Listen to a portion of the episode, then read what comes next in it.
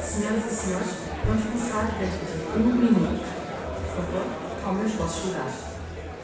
Hello and welcome to this Highlights Look Back and Rewind special edition devoted to the themes, questions, and best quotes from our first ever Quality of Life conference in Lisbon. And I'm happy to say, well, I've got three people who uh, join me around stage. We are we're missing, uh, of course, one of our um, yeah, I guess one of the the, the ladies uh, who was riding shotgun uh, with us as well. Our She's on, still on her boat back to Istanbul. is she? Or, or I thought she was on sort of a, a barge to Cambridge. That was the voice of, of Robert Bound, our culture editor is here, our editor, Andrew Tuck, and our foreign executive editor, um, Steve Bloomfield. Uh, gentlemen, this is just uh, still sort of reasonably uh, fresh in our memories. And I sort of feel that um, we've had about 96 hours now to well, to sober up, um, to uh, to also sort of you know look back and uh, and reflect uh, certainly on uh, what was really uh, an exceptional uh, weekend. And um, Rob, I, wa- I wanted to start with you because it, we we built up uh, this uh, this conference really over probably the last six months. It was, it was really sort of four hard months of uh, of planning, um, and we're going to take everyone through, uh, yeah, I guess some of the the highlights uh, of a day which started at uh, at, at nine o'clock and um, and ended uh, precisely at six thirty. on the dot. People people were astonished that we managed to, as, as if we did radio. Well, yeah, it was- it was like- yeah. we finished it at six thirty on the dot. I, on the I was. I was so disappointed that, that so many people were like, "Wow, that was really amazing how you were able to end the conference on cue." I thought, "Hello, what have you been doing for the last three years?" That's Planet Radio, isn't it? We can talk to that final second. Well, I think we can just about talk to that final second. No, it was great. It was a day, and I think that conferences go well when you know there's a, a, a nice kind of dynamic running through the day, and I think everyone felt you know nicely pulled through, and they knew when they were going to get their refreshments and time on the terrace. And Steve, it was uh, quite um, a remarkable day, uh, just in terms of even sort of you know setting the stage for the entire thing, um, and, and you know just in, in numbers, we had 165 people from really all all corners um, of the world. Those were our delegates. I think we flew some 60 uh, staff, not just uh, from from London, uh, but we had colleagues joining us from from other bureaus, and then. Well, and, and much of what uh, this program is going to be about uh, is really about the, the 25 speakers who are also assembled as well. Obviously the, the speakers were, were fantastic, but I think what was really fascinating was that you had uh, 165 delegates who weren't just there to be uh, to sort of sit and take notes, but they got involved. They spoke to the speakers themselves, and uh, you could see sort of at the end of the day, lots of them grouped together talking about ideas that they wanted to do, and uh, and I think that will be the real success of this conference is if you know, in weeks, months, years to come, uh, new collaborations will have uh, sprouted out from them. And also, um, from the planning stage, we talked about uh, trying to avoid conference fatigue at all times. You know, this, Mm. is our, this is our moment in the sun. It was the first time we'd done it, and the sun did shine in Lisbon. which was way. remarkable. I, I've been to that city about five times, and the sun has never come out, uh, and there, there it was for, on the hop for three days. Exactly, for all to see. But um, to avoid that conference fatigue, which seems to set in, people set, people loved ours for it not setting in, I suppose, was by having people, our, our, our guests, our speaking guests, not proselytizing from a pulpit, but actually having conversations with each other. Well, Our job really was to kick people off, wasn't it? To get the ball Well, rolling. you can call it that. And for our guest, Whatever, wherever your balls are rolling. and for our guests, Hopefully not, they're rolled in the right not, not a lanyard in sight. We gave Not a people- lanyard we gave people a nice little leather strap made in Portugal to put a, around their wrist, which was Yeah. a, a demure, subtle way of kind of getting in and out of the event. Did anyone see it worn around anything other than anyone's wrest?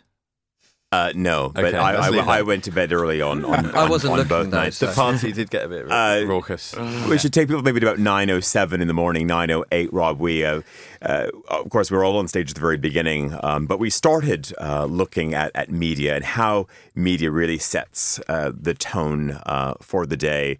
And uh, we were on stage. We just had Luísa Sobral. She she did a little number for us, which which was yeah, as we said, you know, that's what great radio stations do. You sort of bounce out of out of bed, and, and you want sort of you know the smooth sounds of of someone who really is doing a bit of a tone setter for you. Yeah, she was a yeah, she was a good booking actually. It was lo- lovely to have her um, and her band uh, sort of wending their way through some of their hits. And also we're in Portugal. Like the idea of having, I don't know, did you want a hip hop artist, Tyler? Not really, No. not that time in the morning.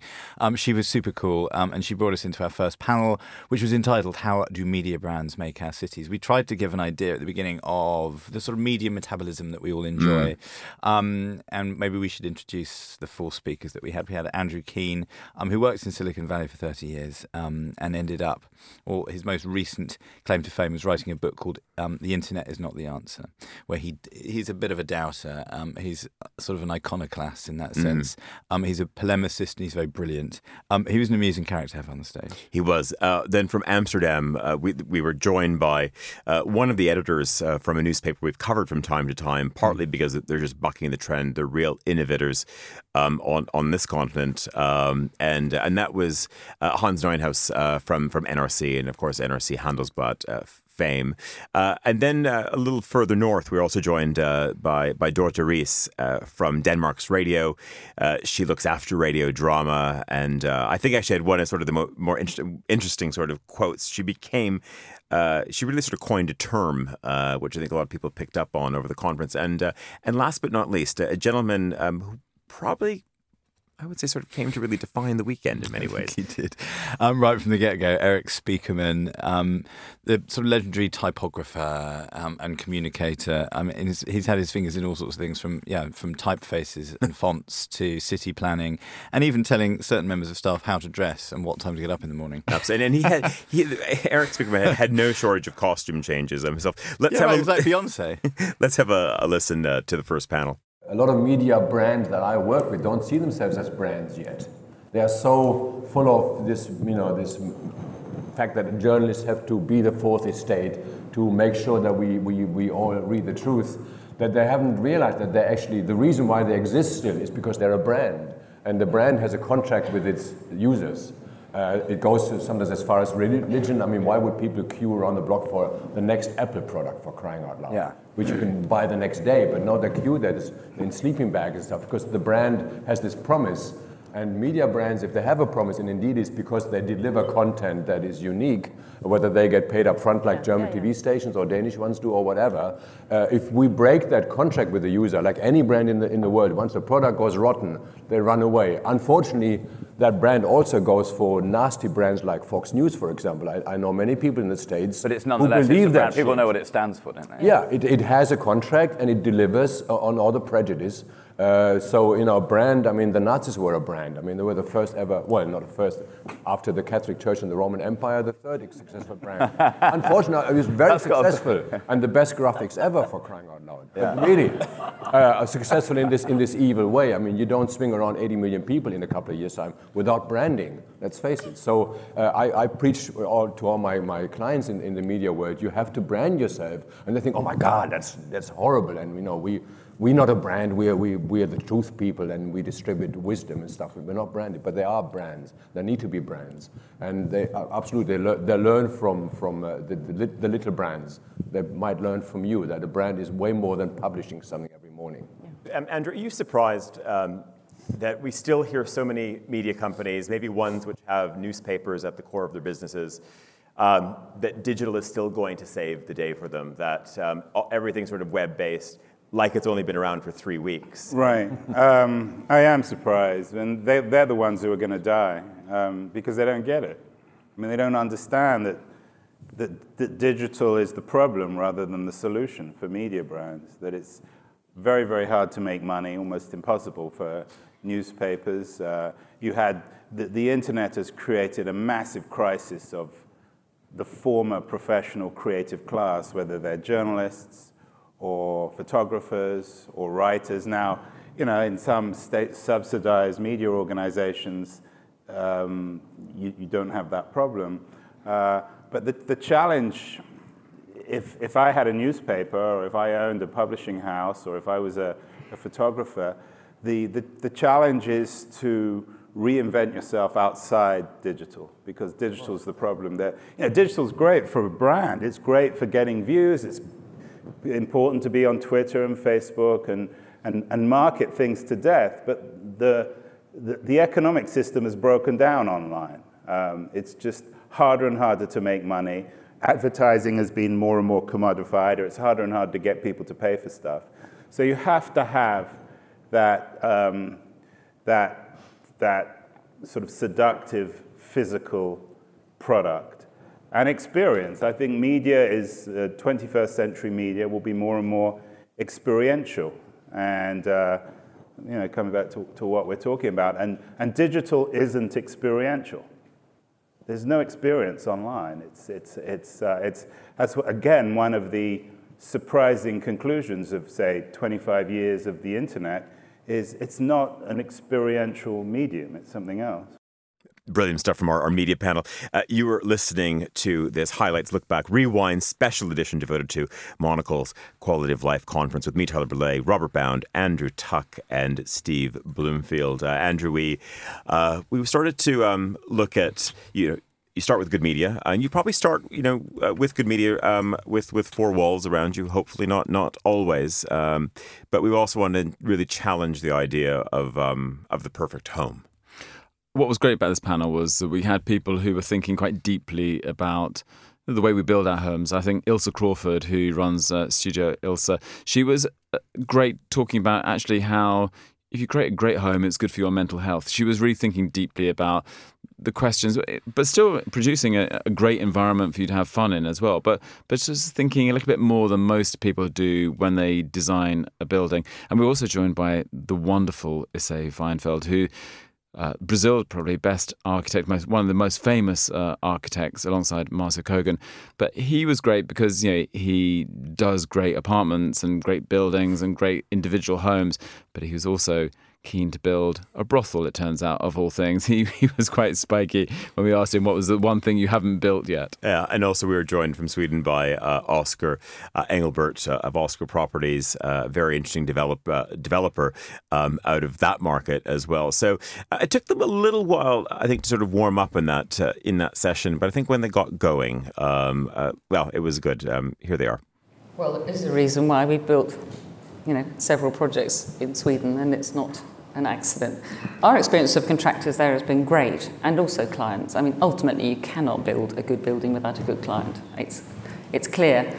And there, it's a much more um, straightforward conversation about materials that last, um, about choosing the real thing rather than a copy, etc. I mean, you, there is a basic integrity and I think it, it does come down partly to the idea that the, you know, buying something that doesn't last, why would you do it? Um, whereas I think, and that's a longer term mindset, which you don't have so much in the UK, where I think it's like, you know, if it looks like it, it's fine. And that almost actually sometimes it can become quite peculiar. Um, that by trying to encourage people to do something that um, lasts, that in some way that's, you know, wrong. It's a, it's a, it's a, weird, it's a weird paradox that happens now when you have discussions in the UK, but that is partly because the system there is all about the short term. I mean, I think it's entirely down to a lack of vision for the city, for the neighbourhood, longer term goals. It's the in and out mentality. Isay in Brazil and uh, where you work, particularly in Sao Paulo, are there buildings that you would like to build that haven't come off your drawing board yet? Yes, yes.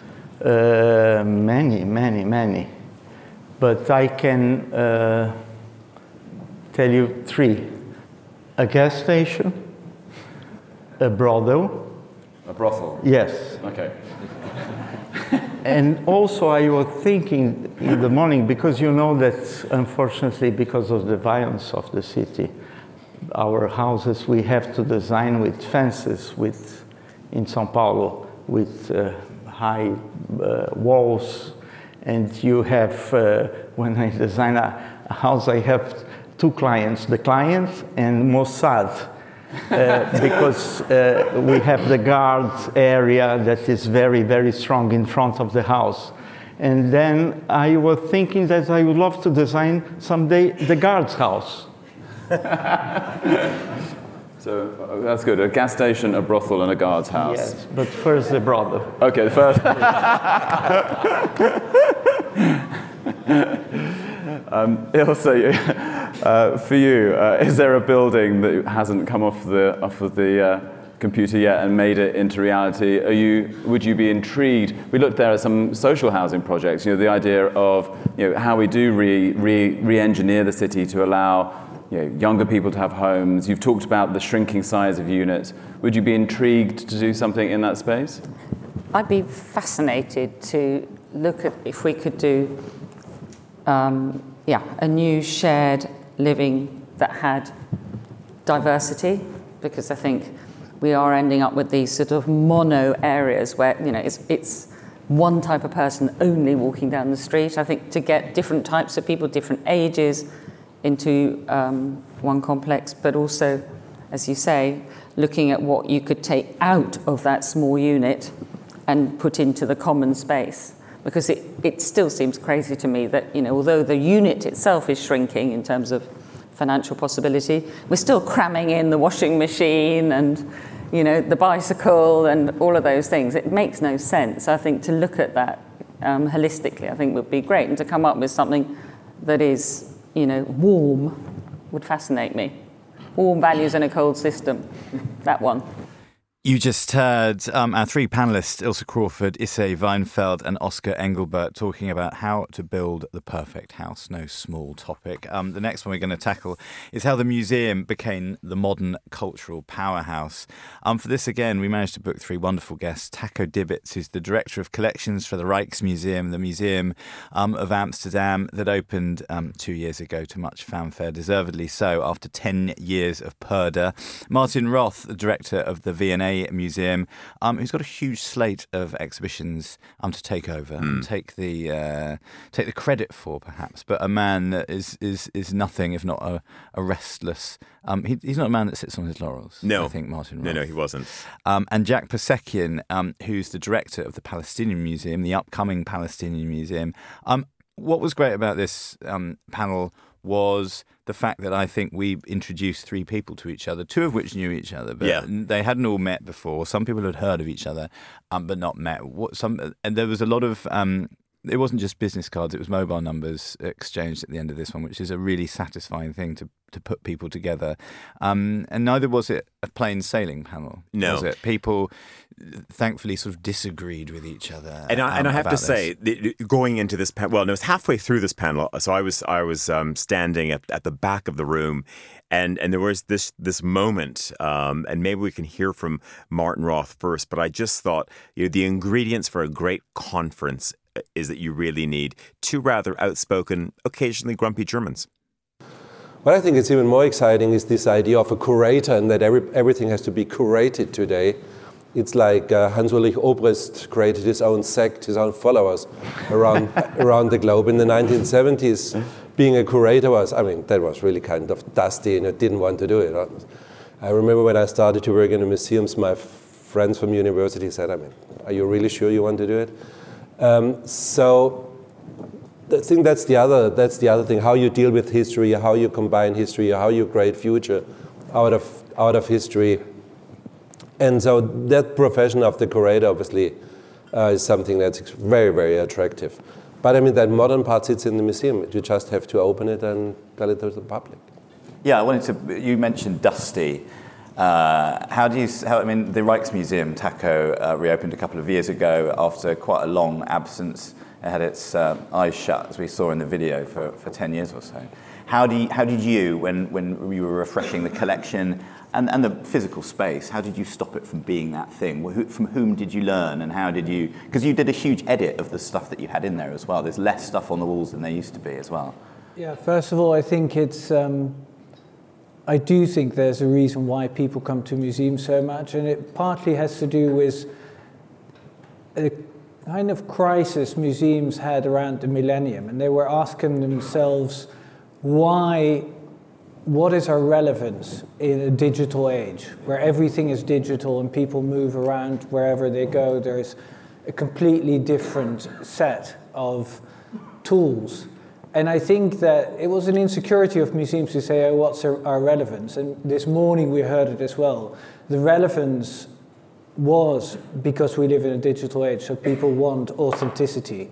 And I think this search for authenticity in places, so in really physical places, is a big part of the rise of museums again. People go to a city, they want to eat the food. The people go to Tuscany and they said, Yeah, I want to have real Tuscan food. But they also want to see the art, the things that are made there. So it's very much focused on a sense of place, a sense of time, and authenticity.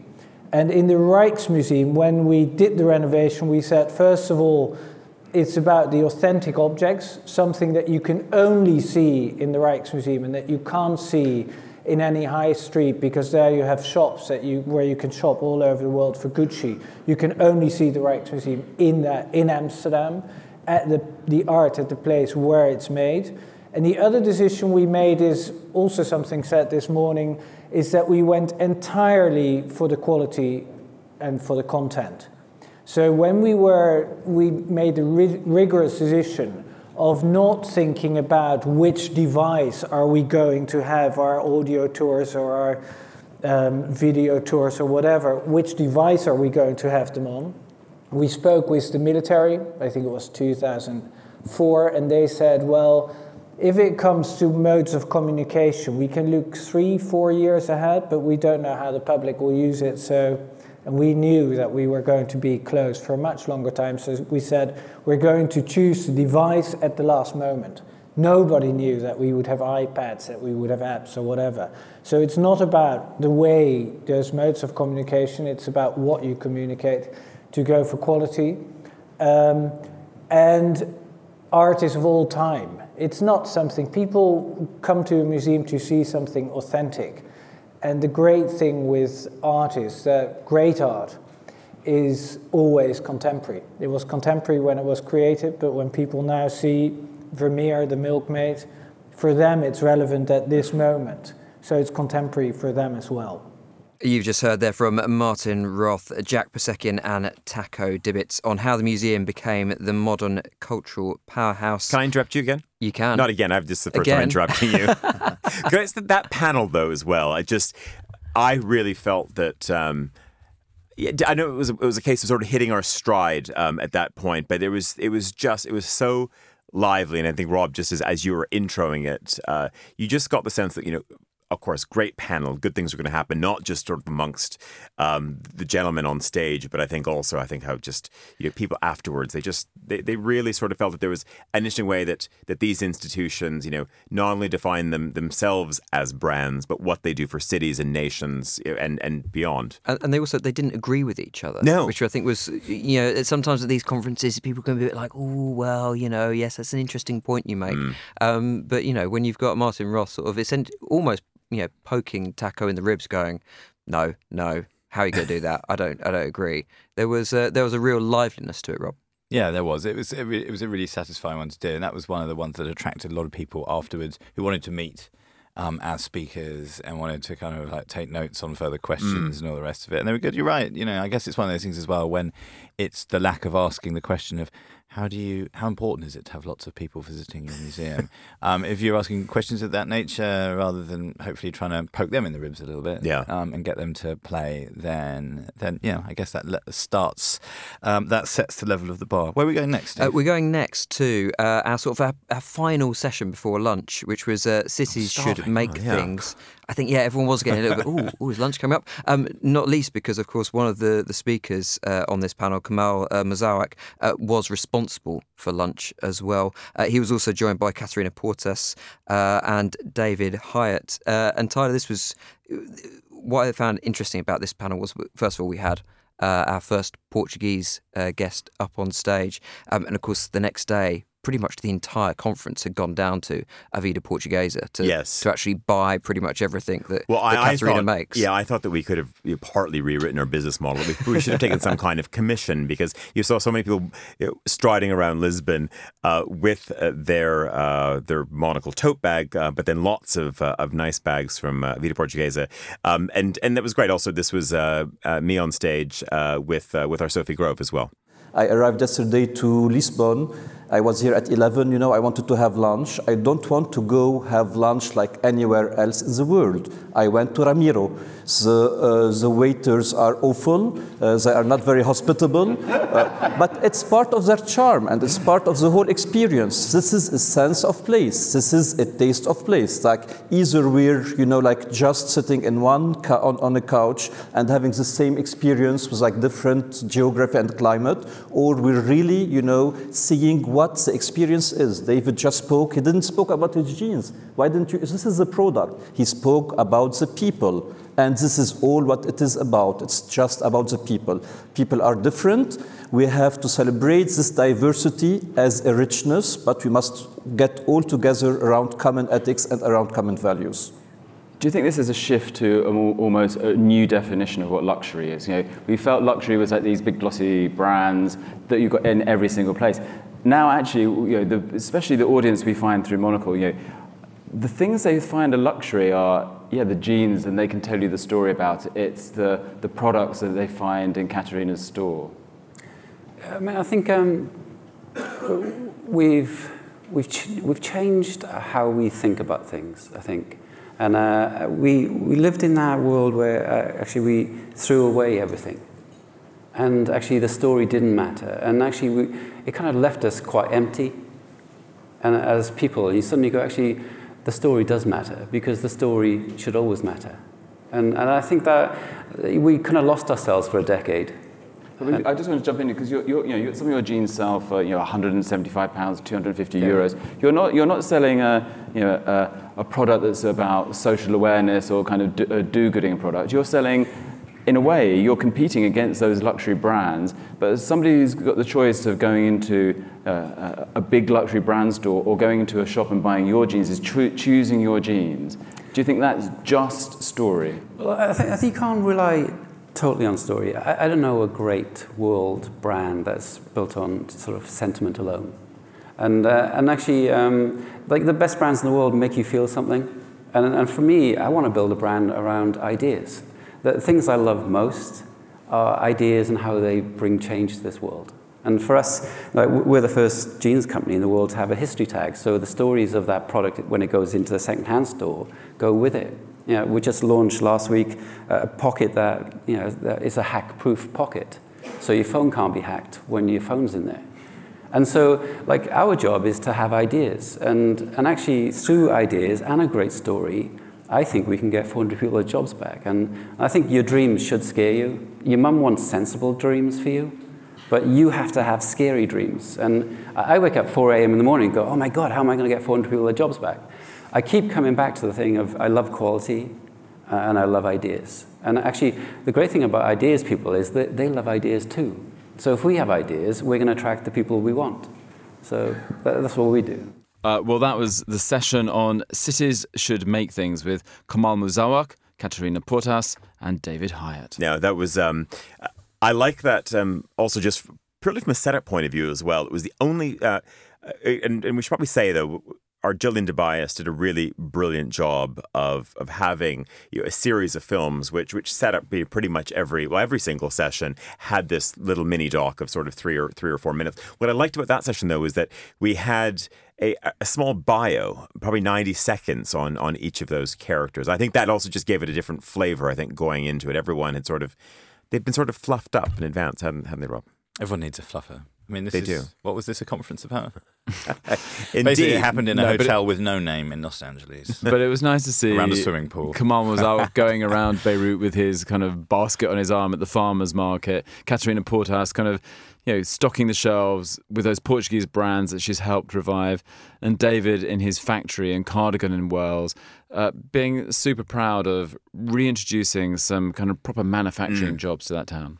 So at this point, and as Stevie said earlier, uh, Kamal Mouzawak, uh, he art directed, was the creative director uh, on a really amazing lunch. And, and this, you know, we, we were, of course, uh, staging this whole thing at the Ritz, uh, the Four Seasons Ritz in uh, in Lisbon. And we just went on this glorious terrace. And and then Lona, who's a, a wonderful maker of outdoor furniture and, and, and canvas, uh, that, that terrace looked absolutely brilliant. Uh, this sort of sea of just, you know, nice black and white stripes. And everyone just, it, it rained for about a second, but it was uh, it was it was absolutely glorious sunshine. And as we all came back, um, and maybe it's just worth having a listen. Uh, Luísa Sobral was there to to welcome um, everybody back with uh, with a song or two.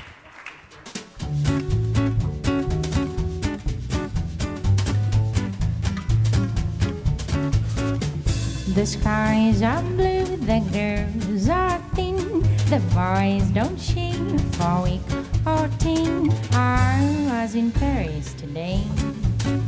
You wanna eat buggy all the time? Sit on the streets drinking good wine. I was in Paris today. I was in Paris today. But now I'm not in Paris anymore.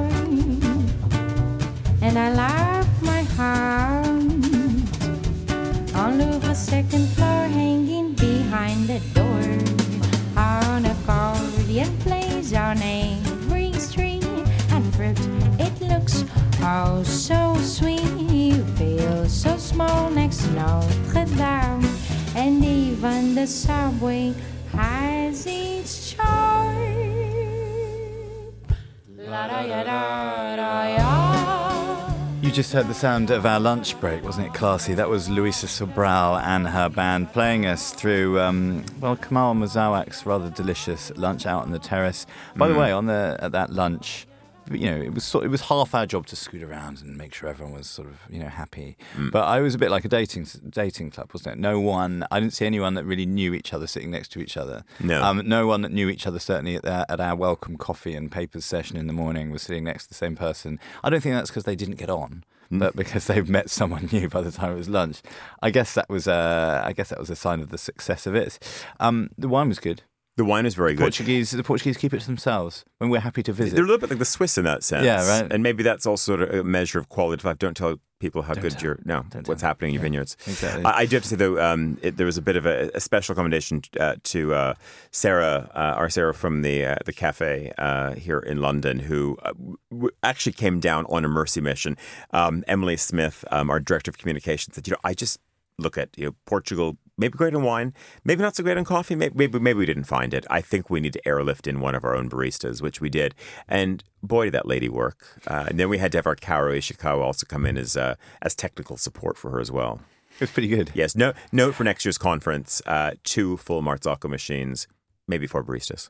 I saw Caro um, underneath it like a like a mechanic on one of those roly um, Yeah. uh, gantry things underneath the coffee machine with his uh, with his uh, spanner set out.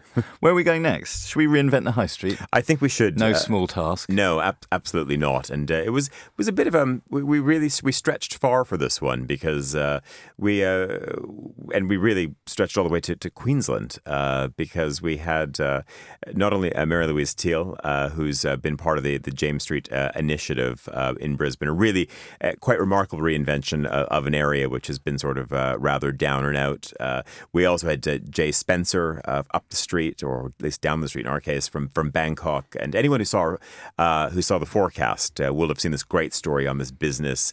Um, and real interesting community venture that he's done in the form of, of the Bark Yard, and I think that people are sort of delighted uh, to sort of see him talking about about that project. Um, Beverly Churchill, who you'll obviously know is the creative director of Capco, who gives one of those things, who gives it a very human face, something that Yes. sounds like it's not on your street, but actually is on your street. Very It's much. Capco. Beverly's your brilliant street. at that. Up yours. Up your street. I didn't say up your street. Didn't say, so- didn't say No. up your- up your street. It's going to be like that. um, and Ingrid Richards and Adrian Spence, who are the co-directors um, at Richards and Spence. All they need is is a name that doesn't belie who their names are. Exactly. And they'll and they'll um, be sorted. Um, this was a tricky, long panel. I mean, it was there was a lot of people to fit in here. Um, Tyler, you hosted this um, with Andrew. This was fascinating stuff. Here's how to reinvent the high street. There is no great alchemy to it. It's gut instinct. And it's all about that balance of what feels right, where your kind of big destination brands like Apple or Balthazar are in the mix next to a little kind of craft stall. And you know, the joy of Covent Garden is, you know, you have a craft store next to Chanel.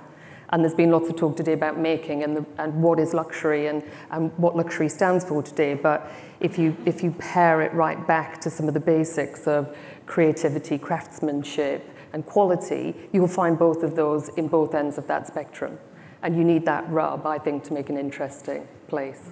Those brands can coexist on a street in a way that if they're in a mall, you couldn't probably put Chanel next to a bar. Because you're looking, the developer needs a sure bet in, in a way. But, but also, too, that once you're in a shopping centre, you're branded by the centre. Whereas on the street, you, you have anonymity as a, mm. as a brand.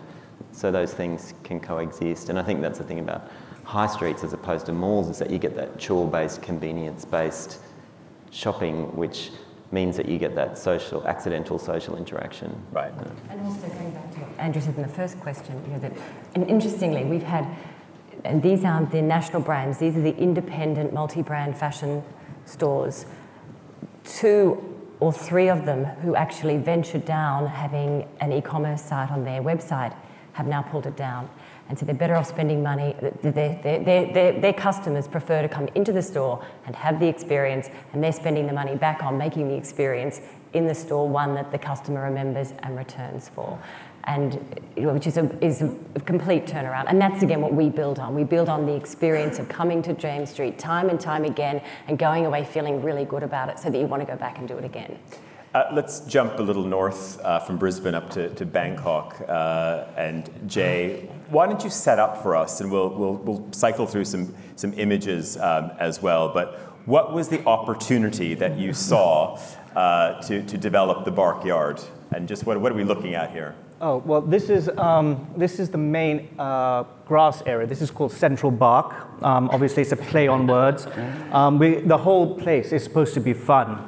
Um, we wanted to design something that was new, a new retail and uh, a, a, neighborhood, basically, something that hadn't been done before in Bangkok.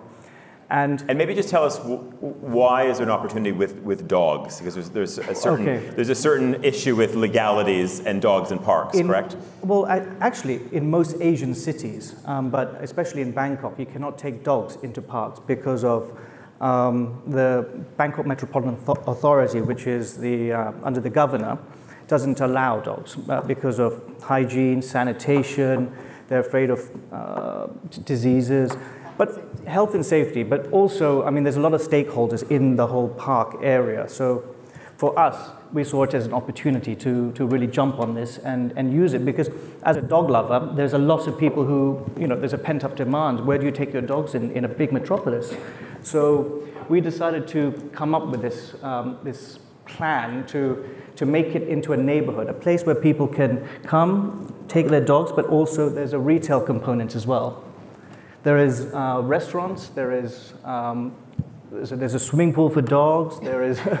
yeah. Yeah, that's the swim. Just so everyone knows, so that's this, the, this is the deck, and that's a swimming pool that's sort of fenced off. This, this is Berkeley Square, obviously a play on words, um, and. Uh, so it's a saltwater swimming pool, which is uh, very good on the dog skin, and we have lots of shops around this, this pool area. But what's important is all these shops are individual shops. It's the first of their kind in Thailand. So uh, we're supporting young, new, um, new talent, and people uh, appreciate this, so they keep coming back.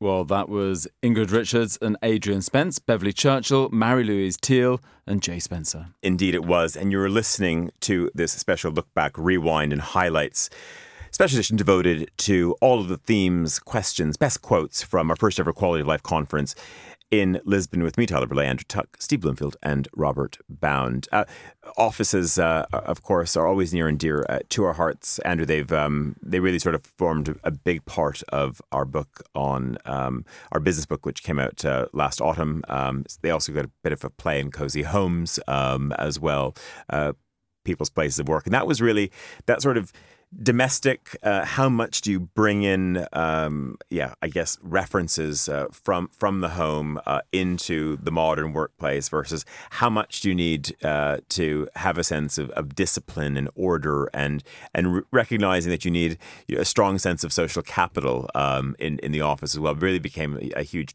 i'd say probably the key discussion point uh, amongst um, a variety of people. Sam hecht of course globally uh, renowned well recognized um, in industrial designer, really thoughtful um, on on that uh, session. We also had uh, Mirkku Kullberg. Uh, of, of Artek fame, uh, but now um, heading up uh, also a, a, big part of also Vitra and Vitra's home uh, business as well, and then also Nat Cheshire from from Auckland, again an architect who's who's had quite a bit of play in the magazine. And what was great was here was three people talking about architecture. And these people who know really what's happening. You know, Nat is a very young architect. Uh, Mirkku knows what goes into our offices, but none of them felt the solution was a beanbag and a slide. There was a real sense that you need to build spaces that actually as you say, there's the social capital. You you know where you're going to sit. There's a space where you belong. That there is an environment where your work can unfold. That many of the revolutions we're supposedly being uh, presented with are hardly revolutions at all. No, let's uh, have a listen. For for many many years, um, certainly 40 years since the 50s, most offices were built not by the people working in them, but by companies that represented those workers. So they, the, the, the, way they fashioned the offices and developed the offices was, was, was systematized and was, you know, was generally quite cold and, and, um, and it was totally performance related. Um, and uh, it's only really uh, quite recently at the junction point of technology when technology was uh, became extremely mobile. Um, it meant that, that the individual worker, the reasons for going to a place that we call work, kind of got eroded and evaporated. And it's only really now, uh, over the last 10 years, where um, it's flipped, where, where, where people themselves are very much deciding upon what their office is like. And uh, both good and bad, their reference point is home, yeah, because that's where they feel most comfortable. The problem is that when you try to recreate the home on a larger scale beyond a startup, um, it, it suddenly doesn't work because it doesn't have any of that efficient performance aspect to it. So that's why we often see offices, where, I've seen many of them, where they, they almost look like pseudo homes. They're trying to be soft and comfortable, but it just doesn't really work on a bigger scale. But essentially, to try and answer the question, um, uh, we're still, I think, trying to discover what, what comfort means in a, in a productive co- concept. Um, it's, uh, you know, many of the images that you showed. Uh, are really fantastic. They look warm, they look friendly. Um, but as soon as you try to scale it up, it, it, it starts to become really quite difficult. Mm. I'm, I'm, intrigued because I'm not sure what the, the residential um, or let's say more domestic split is between uh, office uh, at Vitra, but then here comes this interesting acquisition where Vitra purchases Artek, which I mostly associate uh, with domestic environments. Of course, we see lots of Artek as well used in offices. Is that, was that part of the thinking um, as well on, on the part of uh, the owners of Vitra that they thought they almost to hedge their bets a little bit? Uh, interesting to bring in this company uh, because you can complement uh, more of the office world that they're in. What was, what was the thinking? Yes, I, I think there are many dimensions one thing was obviously that, that it's, a great collection, great masterpieces of classics which fit extremely well beside the or Prouvé having like other species among, among these. But it's, it's about collage, whether it's used in home or, or whether it's used in office. This kind of monotonic uh, office uh, spaces you don't, you don't want to see and you don't actually, I, I, th- I don't think that they're attractive for the people who are trying to get as employees there. Uh, on other side, I think that for homes, it was very obvious that uh, for Vitra's perspective, we could be opening completely a new home com- concept in general, just being making the whole whole new approach for end consumers. And also, I think that one thing was this kind of whole art cultural background of the company, which was very attractive, also communication perspective, or branding perspective as well. Uh, that was Sam Hecht, Nat Cheshire, and Mirkku Kullberg on Let's Build Better Offices. And then Tyler, we're into the home straight. We we were absolutely. This is. Uh, this was really um, that the part of almost every conference, Steve, where you, you see people heading for for the door. Um, you know, they start to fidget. You're having well, by this we were heading probably. I guess we kicked off around probably um, five thirty uh, Lisbon time, and you know, you would probably think that many people are thinking, should I go shopping? Uh, you know, what should I do? But the room was packed, and everyone was. I mean, not just because this was a session that uh, that you were co-anchoring with with I Andrew. It, it was could mainly, have been that, maybe. Yeah, it was, could have it been was that. mainly that. Uh, but no, I think it was mainly because it was Erik Spiekermann coming back once again. Um, we had him with uh, Damien Horst, uh, who's a program director at the Umeå Institute of Design, uh, and then we had two really interesting uh, mayors: the uh, Stian Berger Røsland, who's the governing mayor of Oslo, um, and if I have to say. I had a favourite panelist. It was this man, Rui Moreira, uh, the mayor of Porto, who I think it's fair to say is uh, quite a, an interesting character and not the sort of person that you often see leading a city.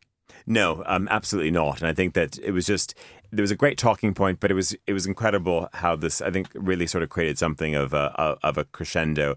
Um, Andrew, this is obviously it's a big beat for you, um, certainly on the Urbanist. Um, obviously, just you know editing and, and something which touches all, all sections of, of the magazine. Uh, in terms of what people sort of walked away with, um, and and for you personally, I think what stood out.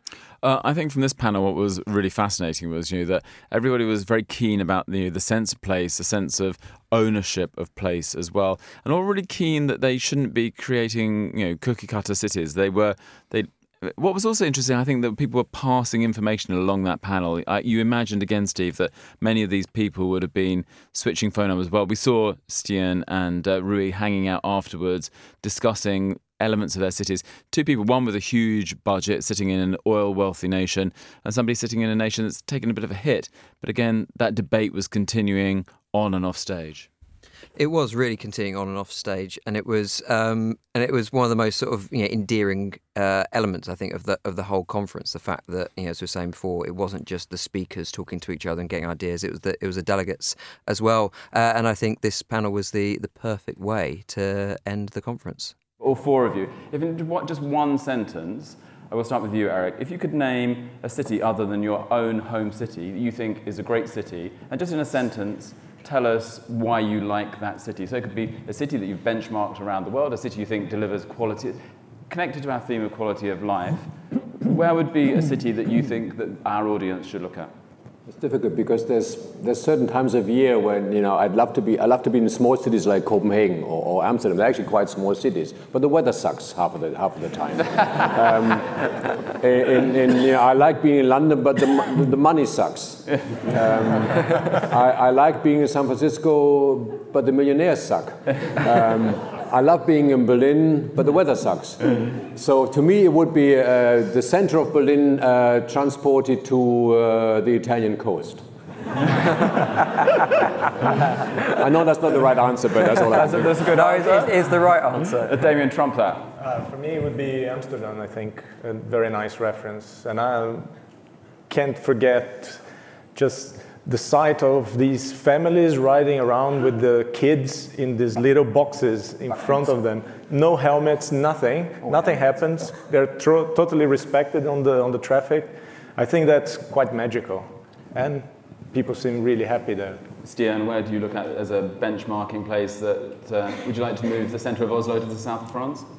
Uh, well, um, one of my favorite cities is Nice, but um, yeah. uh, I think that is that is wonderful. But um, my favorite city in, in Europe is, uh, except Oslo, of course. And Lisbon. Uh, and Lisbon. and Porto. but I, I, think it's, uh, I think it's, uh, it's London. And the reason I think London is so outstanding is the, the fact that they have managed more than any other cities in my opinion, in Europe, to include uh, different cultures and uh, actually try to manage uh, different culture. Really? Yeah. And the reason. As long as you have money, that is. Uh, yeah, maybe. The Norwegians but, have the money, don't but, worry. But, yeah, but the yeah. point is that we have had many European cities as metropoles in, in the world. Today it's only one standing, and that's London. And I think one of the reasons for that is that over several hundred years they have integrated different parts of the world in their city. So no matter what happens, if it's uh, depression, war, uh, financial crisis, they will always have a core of people trying, uh, managing to see a different perspective, trying to see another way of, of operating, trying to find another way of doing things than the rest. And I think that is something, with all the problems they also have, really should inspire other cities. How do you actually do, Let's do this? bring Rui back in quickly. Is it is it Oslo? Well, Maybe I lived in Oslo back in the 80s. It, it was a great city. It- Back in the 70s, it was a great city. Have the opposition. But of course, for, for a Portuguese, the weather is tough. I, I also like Hamburg very much, um, maybe because uh, my grandmother was there and she, she ran to Portugal just in time because she was Jewish. So I love Hamburg. It's a beautiful city. But all in all, uh, because I think of cities together with the quality of life, with the food, with the weather, I think probably a city like Bologna in Italy is my favorite. With university, a city that really hasn't changed that much and which is very lively. It has a lot of young people. It's, it's an unpredictable city to suggest, but it's when I go there, I think maybe one day I could live here. That was our final session on here's how to make a better city, and that was um, that was the point. Um, oh, Steve and Andrew, you're already on stage. Uh, I joined you, um, Rob. Then you jumped up there, uh, Sophie uh, as well, and uh, we did a did a bit of a, a, a farewell, um, our, our thoughts and uh, and and comments on really the the end of, of that day we obviously had our views in the moment, um, and this course is sort of the, the euphoria that I think also we were just we managed to to pull the whole thing uh, the whole thing off. But uh, maybe Rob, we'll start with you though. Um, now that uh, yeah, the, the the tent has sort of been pulled down. I think. I mean, at least from what I can see from here. But, well, that's why I've got my chair position like this under the, the radio desk. Um, actually, the best thing, I mean, as you say, in the moment, it's nice to stand up there and say have an amusing comment to make at the end of the uh, at the end of the um, conference. Actually, the best thing was that. I think a few things will change. I mean, in terms Mm. of the co- the the, the um, panels that I spoke on, uh, the museums one and the media one, people genuinely wanted to know what other people were doing. We didn't realise when we put this together, I guess, that people that are in the similar ballpark in terms of their profession Mm. um, don't actually have each other's email. They don't. They're in sort of some sort of competition with each other. Sure. They don't really cooperate. And in terms of, I mean, we mentioned Jack Persekian, who will be the director of the Palestinian Museum.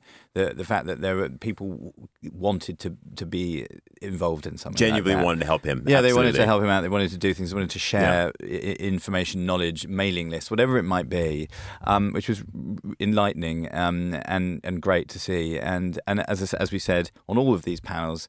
Um, also, the fact that people just didn't necessarily agree with each other. There was a lot of there was a bit of there were some sparks in the room.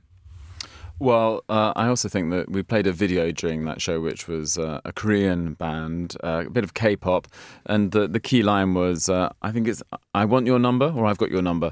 But anyway, that's the, that. That was what was happening. have around- your number, but yeah, Uh, yes, yeah. but I have your number. But that was what was uh, happening around that debate as well, because people were getting each other's numbers. But for me, the key thing I felt was, you know, that we realized this was a bit of a, an antidote to the digital revolution that let's let's face it we like to Mm. meet each other. People like to have eye to eye contact. And just the, some of the numbers that came up you know martin roth said that just a couple of years ago there were 2 million people who went through the front door of the victoria and albert museum every year. Now it's three and a half million people. Now that's not just because he's putting on hits. That's because people want the real. They want to see things. They want to touch things. They want to be part of a, a real world. And that's a little bit of uh, that I took away from it. I think all, whether it was retail, whether it was art, whether it was culture, all of us are after hankering after that face to face contact. No, uh, and that was uh, just interesting watching how that sort of played out even immediately after. So of course, you know, and we all at the stage, and then there was there was a reception afterwards. You know, just incredible sort of mingling, and then people sort of really had about you know 15, 20 minutes to sort of dash home, um, and then uh, and then head off to uh, to a dinner as well, which. You know, we all go to enough conferences, but I think was was remarkable was uh, aside from the fact that people said, "Well, it's amazing how people came to the sort of the dinner because we were sort of officially finished."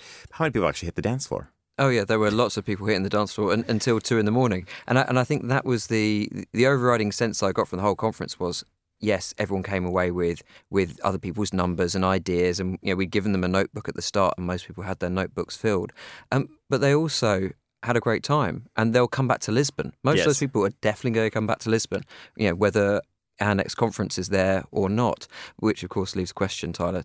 There is going to be a next conference. Where isn't it? next? Yes, it's not going to be in Lisbon next year. I was already, uh, I would probably say, but you know, sometimes after midnight, I, I was it was pretty clear that we are going to go to, to Asia. And then I thought one of the things that really made this um, a, an exceptional um, conference was uh, that we were able to deploy so many people there. You know, some sixty staff, uh, both from from Monocle, also our colleagues uh, from from Winkreative joined us. So I think we're going to keep it um, close at home. I think it's going to be in Europe next year. We're going to go out on a um, yeah, we're going to have an expedition. We're going to head east from London, not to East London, uh, but we are going to uh, uh, head directions east. Uh, but it was going to be Bangkok, but uh, no, we're going to probably stay a little bit closer to home. Hopefully, we'll, we'll, we'll reveal uh, where we'll be. Probably, what do you think, Adam? By the July August issue, I think we should. I'm uh, keeping a page in that issue for for the announcement. So let's well, get ready. Beth, uh, you, I, I wonder. I'm gl- just glad you had a clear thought after midnight. I mean, Me- how me did that too. happen? And Um, will there be a special subscribers section of the website where pictures from the dance floor will be available? I think so. Um, in, in in the coming days, but um, as I said, yeah, we talked about human capital. Um, I think that was one of the things that made this really outstanding. Uh, some just a special thanks before we go to um, our director of communications, Emily Smith, um, Kim Darragon, who really just did a, a remarkable job on uh, on logistics. Uh, Guy Lutz, uh, who brought in and really, is there such a thing as a speaker wrangler? Then if there is, then she needs chaps and a lasso. Because that, uh, and she looked good Eric with it as well. I would say. complain. No, no, definitely not. Um, also, Markus Hippi and uh, and Danny Giacopelli on the day, who did uh, really a, a superb job uh, producing. They, they never thought they were going to grow up to be stage managers, but but they are. Um, Alex Funnel, who was looking after all of the uh, yeah the sound, um, playing in the vision. Uh, Gillian DeBias uh, with all of her films, uh, and also uh, behind the glass, also uh, our our very own uh, Tom Edwards uh, as well. We were going to play out um, with with Luísa Sobral, but. Uh, great girl we've had enough of, but I think we should probably have something from Shiny. This is uh, a little. Uh, this this is with with uh, your number. Um, thanks very much for listening. Goodbye.